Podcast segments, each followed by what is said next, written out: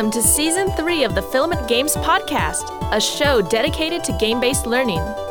Here are your hosts, Brandon Pitzer and Dan Norton.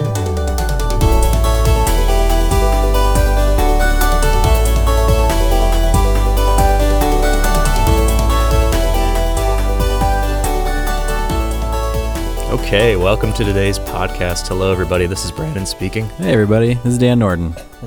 Hi, I'm Matt. And we got a third guy. He's Matt. Yeah, it's Matt. That's Matt. yeah. Matt, the Matt. Um, You know, someday we should release an extended jam of the opening song. yeah, Yeah. like a live chamber recording. That wasn't what I was thinking, but now that's what I'm thinking. Yeah, Yeah. That's yeah.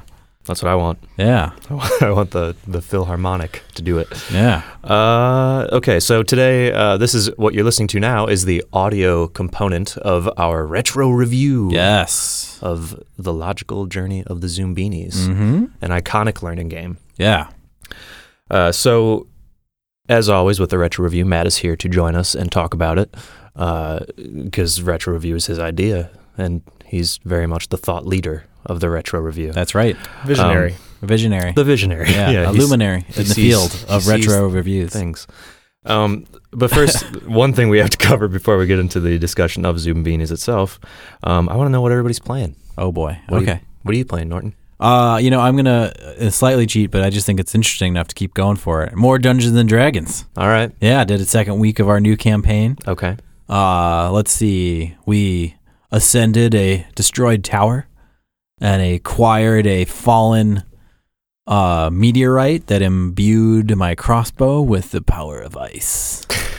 Excellent. Yeah, and uh, You've accomplished a lot. there was a swashbuckling rogue character who wanted to take it from us who had a very posh accent, yes. Uh-huh. And, uh, you know, I put some cross bolts into that bad boy. All right.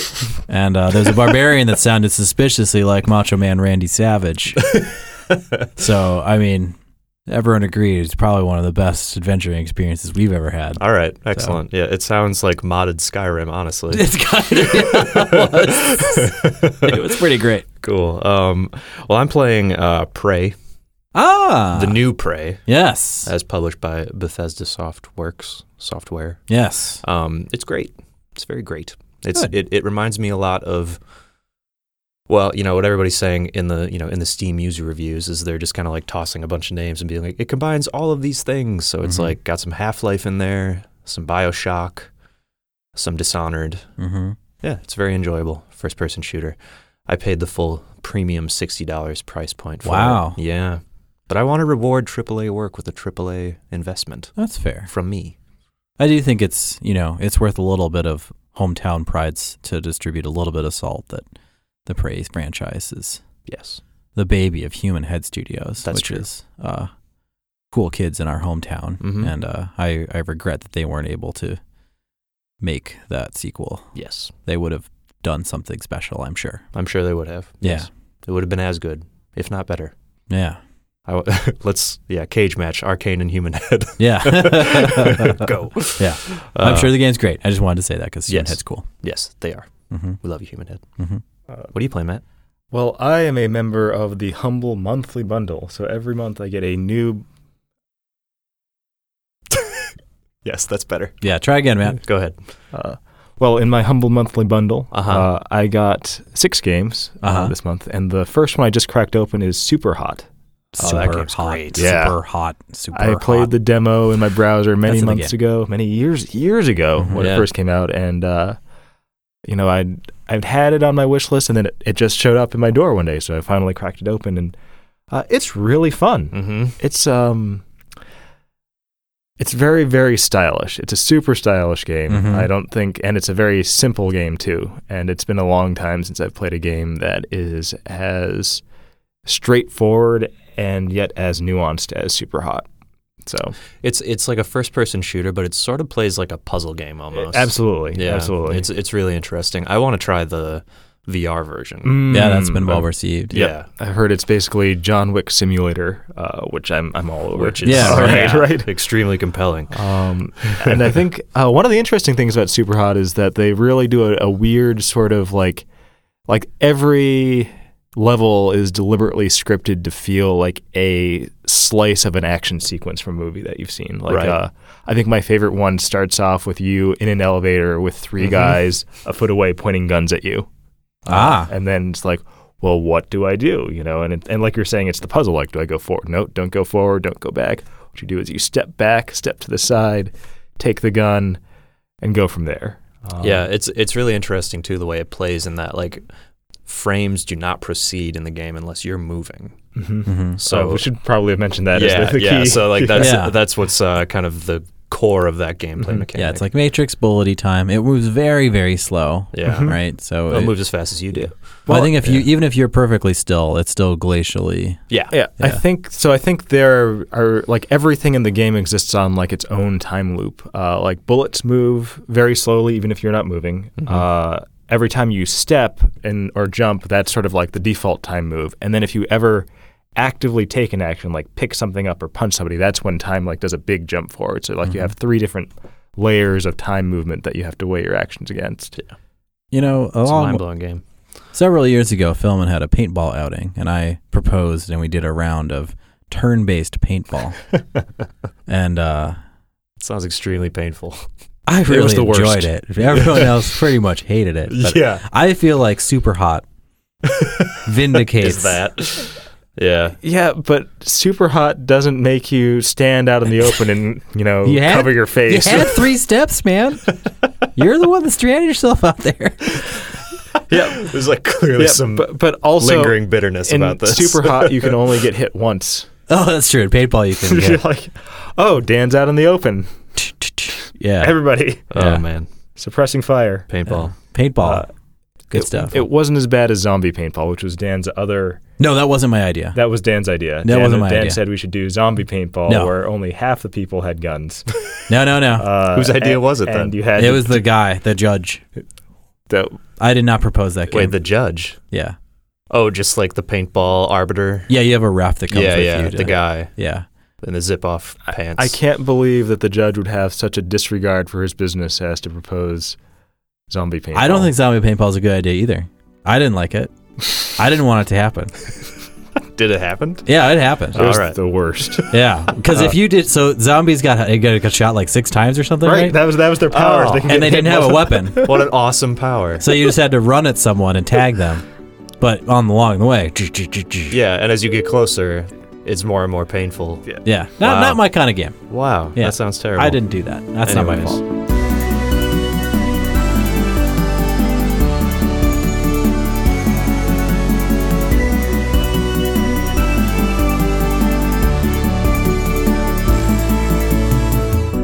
All right, let's talk about a game that is not painful uh, or agonizing. Let's talk about Zoombinis.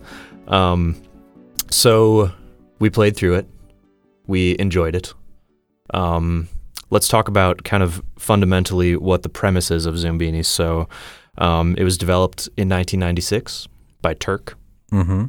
um, and is basically you're getting these little guys off of an island. The island has been taken over by some, you know, uh, in, invasive force, Mm-hmm. and so you have about, well, as as Norton aptly pointed out, 625 Zoombinis to Yes. migrate to a new land. mm-hmm. Um, so yeah, uh, talk about this game in terms of like w- what it does as an educational uh, piece of software. Well, I mean, I mean, so from a, a purely learning objective standpoint, uh, it's a game that teaches logical thinking Mhm. um, by having you, uh, you know, in the, the thematic framing of getting your Zoombinis from point A to point point Z.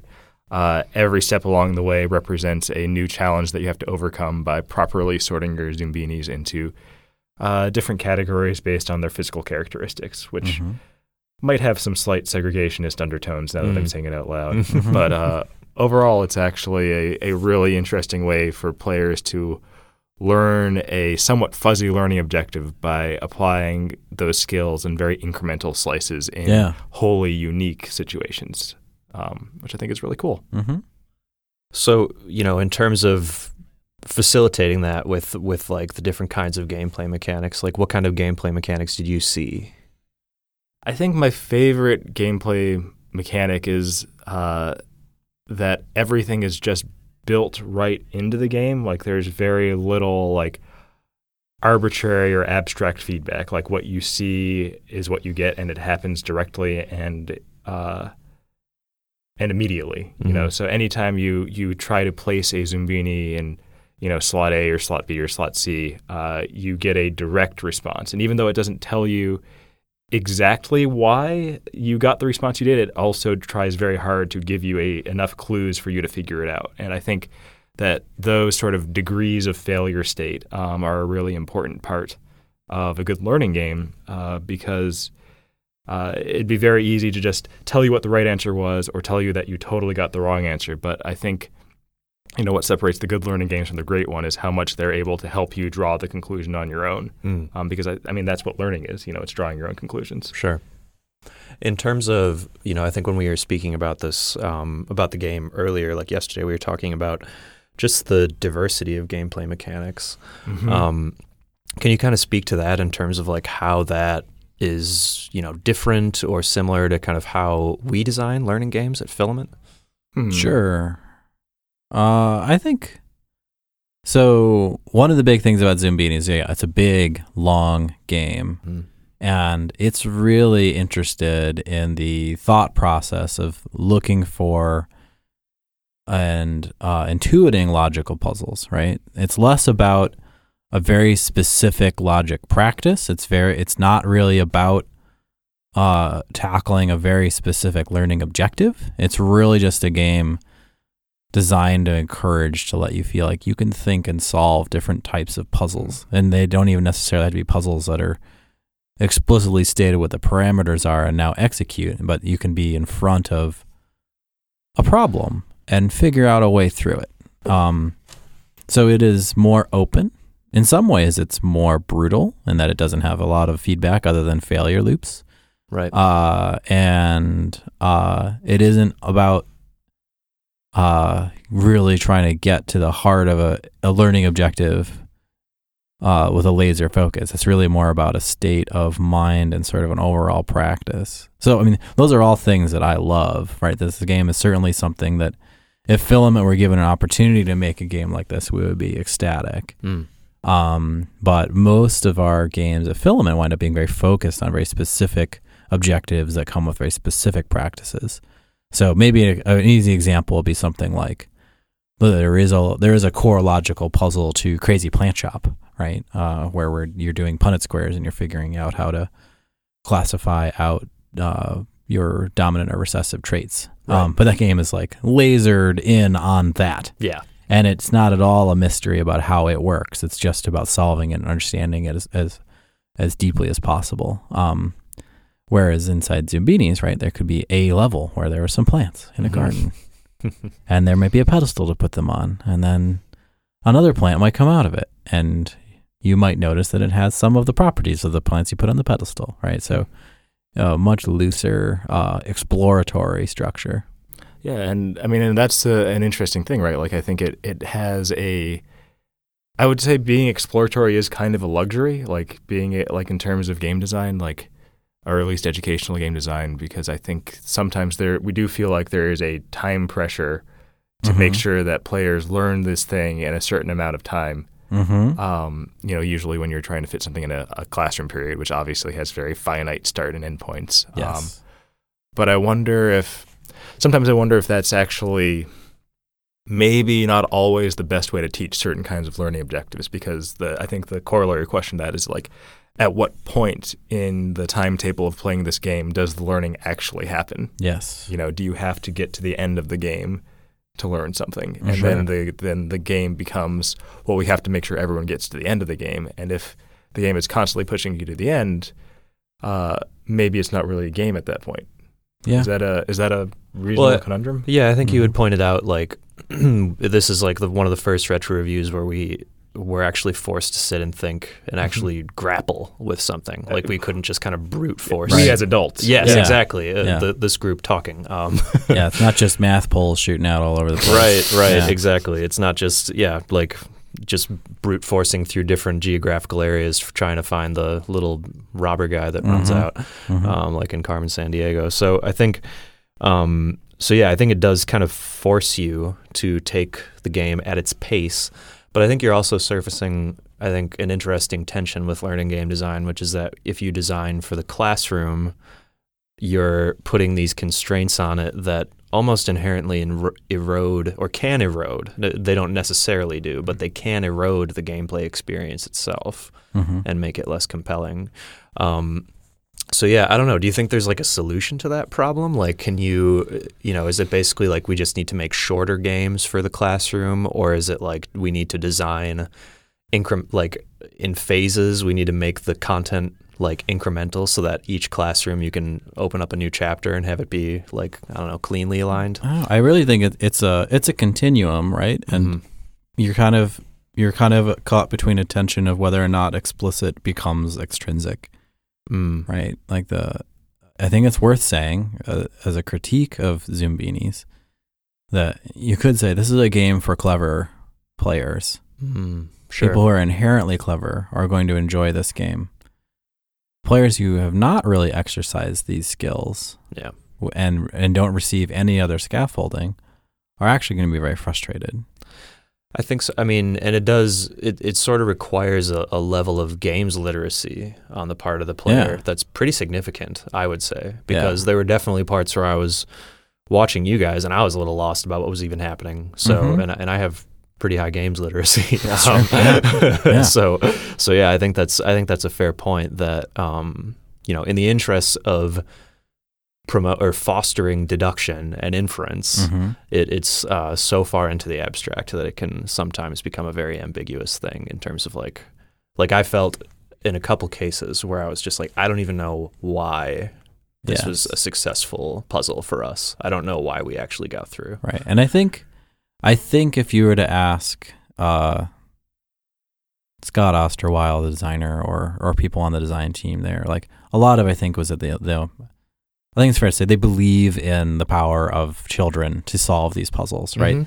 They are they didn't design this with the intent of leaving struggling kids behind, but No. rather they're doubling down on believing in the promise of kids working on it. And of course, you can provide scaffolding, kids could work together, etc. And there's ways to leverage some tools to help kids who are struggling. But a lot, uh, I think that's it's uh, yeah, it's it Yeah. is creating a very open-ended space that if you're ready to embrace that becomes deeply intrinsic and you feel like you're you're sort of mastering the game on two levels of analysis at once Right. you're not only just figuring out how, how to make the rules work, but you're trying to figure out the rules themselves. Both those things are are are a little mysterious, and that's that's really compelling for someone who's ready for that level of challenge.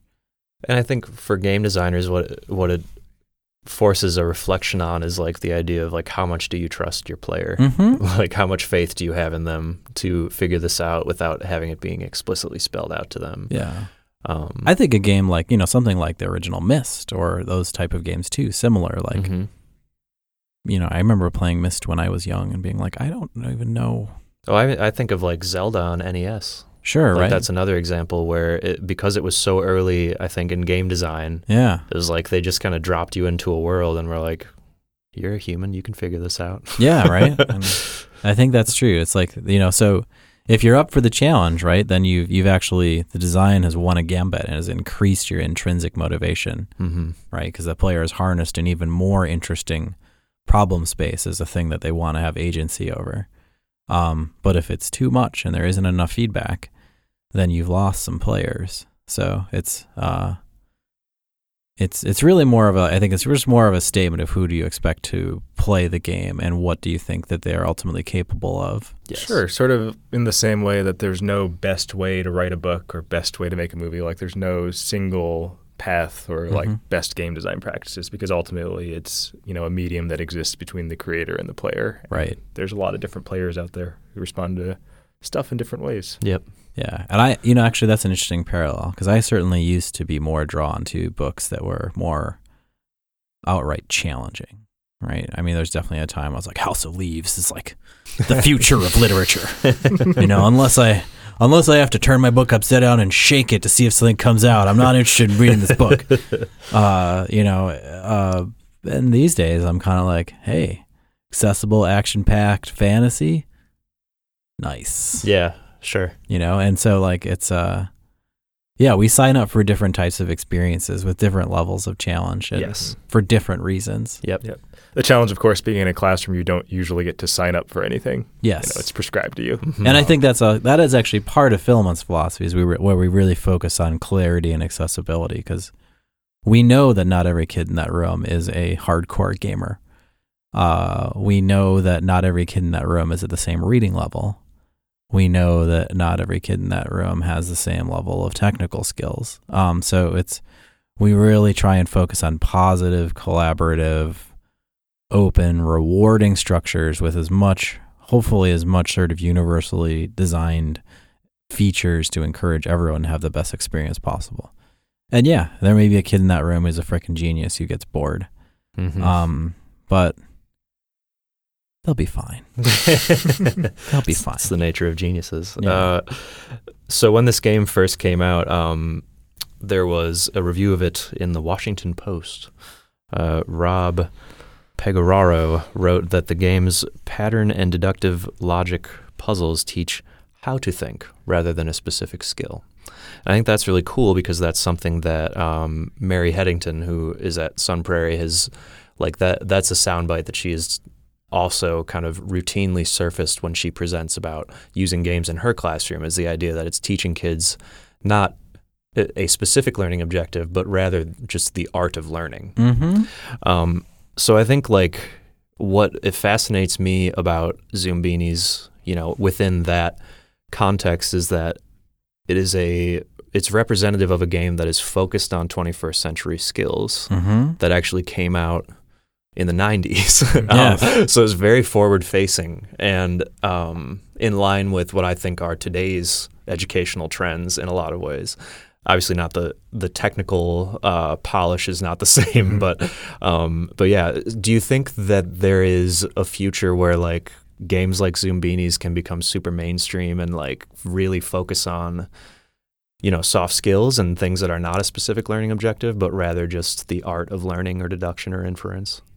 Uh, I don't think it's a change that would happen internal to the games or even learning games industry, right? It would have to be a demand that came from uh, schools, right? And so uh, until we remove the shackles of rigid standardized assessment and accomplished learning objectives grade by grade, like we're always going to have focused learning materials to get focused things done Right.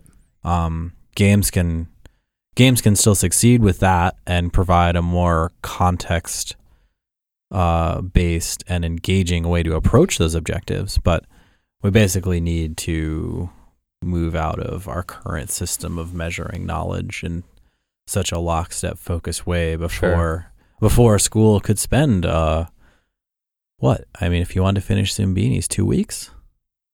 Probably. right That was the feeling I got while we were playing through. Yeah, right. I mean, there's a lot of Zoombinis that need saving, and yeah. I'm sure that's not the only branching path in the entire game. So, right. And we were on the easy path. yeah, and I, I, I, I would probably say too, it's like you play, yeah, if you finish Zoombinis, you'll be more clever than when you started. Mm. You'll have you'll have done a whole bunch of different types of deductive and Yeah. inductive reasoning. You'll be Like- paying a lot more attention to people's footwear. yeah, your footwear and how many eyes you have are going to be your new prejudices. That's that's probably a ding on the game. Uh, Nice shoes. You're not getting on my boat. yeah, you belong in a room with other people who are wearing those shoes. Yeah. that kind of thing. hmm Okay. Um, so yeah, I think I, I think you're right. I think the like the curricular underpinnings of the education system would have to facilitate that, hmm and so you'd need a classroom that's like or, or a course that's focused on yeah whole person development, Yeah. essentially. Oh, I just realized we can we can actually uh, time travel, and I, I'm willing to. I would put a large amount of money that there's a design discussion being like, well, you know, it'd be a really easy way to differentiate these Zoombinis would be skin color. right. Yeah, and then they're then they're like, well, and no, no, let's, not do that one. Let's consider literally every other feature. yeah, let's not do that one. So, good on you, Zoombinis, developers of the past. right. You you dodged a bullet. Yeah. hmm Yeah, I think yeah. Uh, You know, I, I think we see a lot of that in, in game design. Like, there's really easy ways to get around, you know, potentially controversial content where it's like that's why you know animals are prominently featured in, in Mhm. games and stuff like that. It's that it just keeps you out Yeah. of out of the the weeds of potentially, uh, you know, winding up in a hazard and stumbling into something you didn't Yeah. mean to do. Um, It is funny to watch like Blizzard though, like wander out of of human stereotypes with fantastical creatures, but then use tropes that just like waltz right back in. yeah, right. You're like, guys, you're trolls, man. yeah, it's interesting. Yeah, Yes, right. Oh man. Yeah. They tried. They, they tried. Yeah. yeah. George Lucas does the same thing. Oh, Um, all right. Well, so um, you know, h- how do you think this relates to like the way learning games are going now? I I've been reading a lot more press lately about how you know publishers like McGraw are being very explicit about the fact that they think that short form games for learning are the way of the future, and they're, they're repeatedly putting that out into the world. Um, and I think, as you say, there's a, a continuum yeah. you know and i don't th- like i don't think there's one right way to do it so you know how do you think this this fits within that claim Well, I think I don't think it's.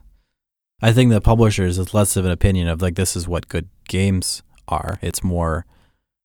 This is what good classroom content is. Yeah. Short, ultra focused, or this is good business or, and good business. yeah, right. So right. Uh, let's get comprehensive and have all the games, and each one takes twenty seconds. Is like the dream. right Right. Every objective is covered with a different game. Each game takes five seconds. yeah each game title is a common core barcode basically Exactly right. That's that's uh, uh, if that actually uh worked, that would be something else. But still, it's based on a deeply reductionist vision of what knowledge means, which is Yeah. all goes all the way back to the same spot that we're tied to a reductionist form of assessment. Right. Well, and I think that's you know to to McGraw's I guess defense, like what it is is they're simply lining up with Yeah. what the what the institution does. yes You know, they're Mhm. they're not they're not trying to change education; they're trying to serve it. yes Well, taking it out of the, the context of explicit education, though, like I think that especially in recent years, there have been a lot of shorter form games, you know, especially with mobile becoming uh, the the genre unto itself that it is, that have actually been really pleasant. Like And indie games too. indie games too. Mhm. Um, Dan and I are both playing a game called Card Thief, which is Mm. a a very very short stealth dungeon crawl that basically takes place in like under three minutes uh, around. Maybe yeah it's five very minutes. convenient game to play Mhm. uh, and it's awesome. super convenient. Oh, do you play that too? Um, I play um, the one that preceded it, Uh, Card Crawl. card- mhm. Yeah, which is also great. Yeah, and uh, I mean, I think part of what makes it great is the constraint of of smallness. yes Um, Right. so I, I don't know. I don't want to say that short, tightly focused games are inherently no bad. no no yeah, absolutely Um, but I we've uh, certainly made some here right. that I'm Mhm. proud of Mhm. so yeah Um, but I think the other, the flip side of those is that they're also replayable. You know, Mhm. whereas I feel like when we talk about short, focus games for the classroom, like we we're kind of talking about tissues, and that you just want to throw them out after you're done. Like you play Yes. this game, you hit Oh, the sure. learning, and then you you toss them, and there's not really any interest in making them. I would say authentic game mechanics because they're you know they're sort sort of one offs, right um, which is the opposite of what a good game should be. I think. I think replayability is sort of a metric that's held up to games in a way that right Yeah. Well, you th know? there are some interesting, especially in mobile, right? Games like Monument Valley. Hmm. You're never playing that twice. Those puzzles are That's true. one and dones, and it's over pretty fast. It's beautiful, Mhm. uh, and it's a good game. But yeah, it is. It is those things. It's short, and you're done once. And eh, okay, okay, that's fair. I feel a little robbed. I know I was finished. I was like, well, that was that. Yeah, I've Yeah. I've seen a lot of reviews uh, about that game in particular where people really wanted more content. Yeah. But and, and you know that may just speak to how good what is on what is offered is like Yeah. they, like I enjoyed this finite short time so much. I wish Mhm. there was more of it. Yeah, Um, like I mean, I don't think that a short, non-repeatable experience is in, inherently bad, but I think that there's a difference between like non-repeatable in the interest of creating a very specific aesthetic experience and Mhm. non-repeatable in the sense of reductionist, like just get you to the end as fast as you can. yeah. like I think with a, a game like Monument Valley or even even a lot of those story based narrative games, uh, you know, like the experience is intended to be you know a, a pleasurable point. Whereas I think if you think about classroom games and like your dystopian reductionist future, like it's all about pushing people to the end as fast as they can and calling it a game. Yeah. Uh, I think there's something too. It's like the first time through a game, like newness, the inherent newness of an experience is is is engaging, right? Just that you're seeing a thing you haven't seen before is a good feeling. Um and I think if a game, if that's it's if that's all it's got going for it is that it's your one your first time through, you I think it's fair to call that a crutch, right? Um so I mean I think it's not that every game has to be infinitely replayable, but I think you if you, all all you're hoping is that when the player is playing it is that they are propelled by just a sensation of of newness that you haven't really you don't really have much there there to that game. Mm-hmm. And uh, I think that's I think that's fair. Right? You know, that's it's it's the rare book that you want to read twice, right? Um, that newness of the narrative propels you through, and it's like a, a book that merits a reread is either such a detailed or interesting narrative that you don't mind hearing that story again, or it's a a, a sprawling, deep enough book that there's like other ways to read it, basically. The House of Leaves. House of Leaves, the future of literature. Yeah, like upside down, for instance. Yeah, you fold a page into into half and. Oh wait, no, that's Mad Magazine. That's not House of Leaves. That's different. Easily confused. Yes. Um, Mad so- Magazine still exists. Is that Oh still, yeah, yeah, It's you know that and cracked just out there Cracked, right? serving the great minds of well, our Cracked nation. like formed itself into a, a online content yeah, thing. BuzzFeed thing. yeah, I don't know what happened to Mad. I don't know. It's a Yeah. good question. Yeah, A subject for another podcast. yeah. I Um, hope they're like hardcover quarterlies now. yeah, That is like five hundred dollar subscription, and you get your yeah. It's, they've switched to the Time Life model. yes. um, so, final thoughts on Zoombinis, guys? Anything you want to? What what what is the final say on that game? Good. go Bad? for it, man. You go first. Yeah, I mean, I think of all the retro reviews we've done, like we, we said on the, the video section, like this is the first one that I felt like I was I was actually playing as opposed to just acting through the act of playing for the sake of the, the podcast and showing it. You know, I, I Sure. felt like I was engaged with it. And I think that's a really cool thing about Zoombinis as a teaching tool, um, or or anything as a teaching tool, is that it as is as engaging for the teacher as for the the student. Um, you know, Mhm. you think about like that was one of the great superpowers of Sesame Street is that it was a show. It was specifically constructed to be a show that both parents and their children could watch simultaneously, and uh, you know the the interplay between them was a large part of like helping all of that educational value be disseminated. And I think that that could be extended and should be extended to a lot of other uh, classroom materials. So, like when I think of Zoombinis, I think of a, a game that actually facilitates learning through conversation uh, and actually like you know you watch your teacher play Zoombinis and that teacher can actually model critical thought for you. You know, I think it opens Mm. up a lot of potential in a way that treating uh, games like a classroom babysitter doesn't. Sure. So Yeah. Cool. Yeah, I think I mean Zoombinis is obviously a wonderful game, and it's actually kind of it's an interesting exercise to think about who wouldn't like Zoombinis. Mm. Like, what kind of incurious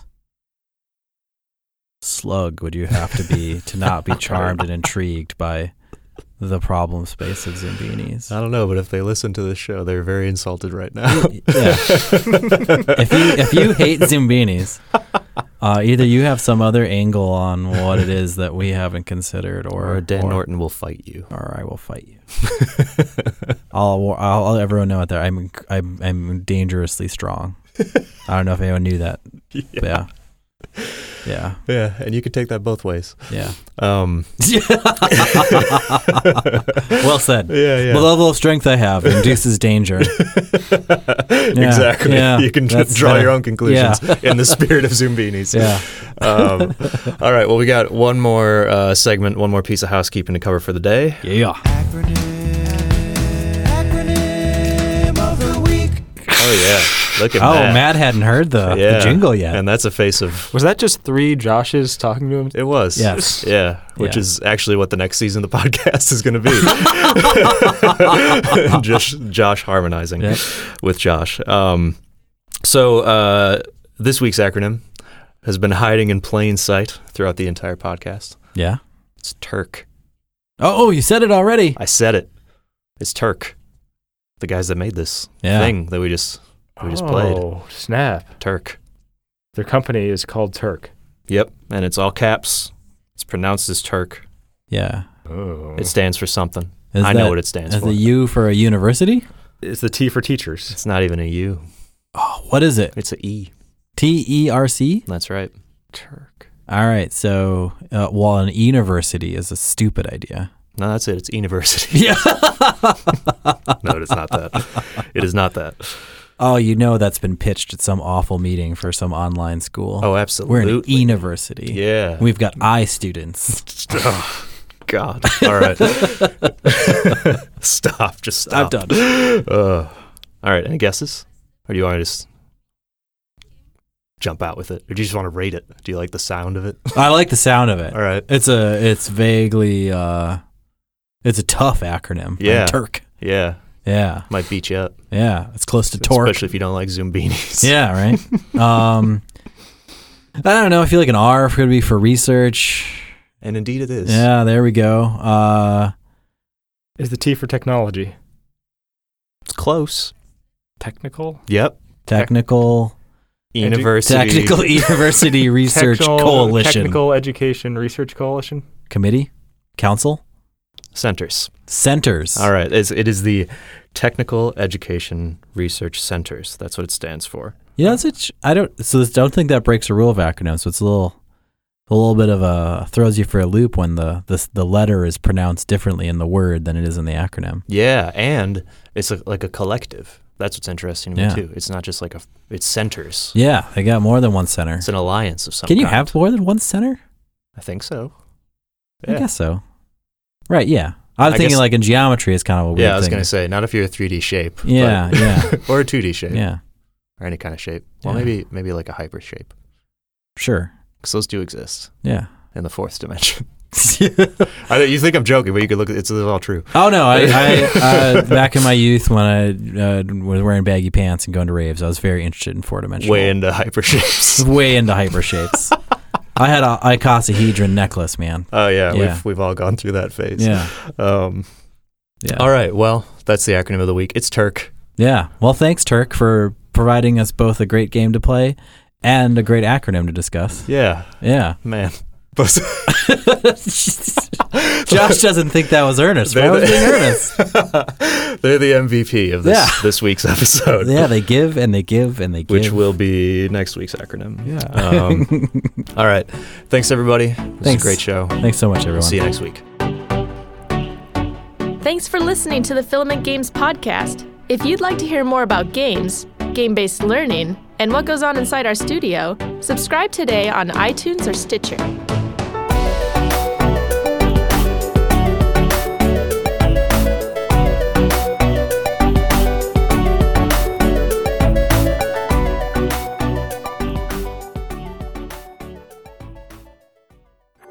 I don't think zombie paintball is a good idea either.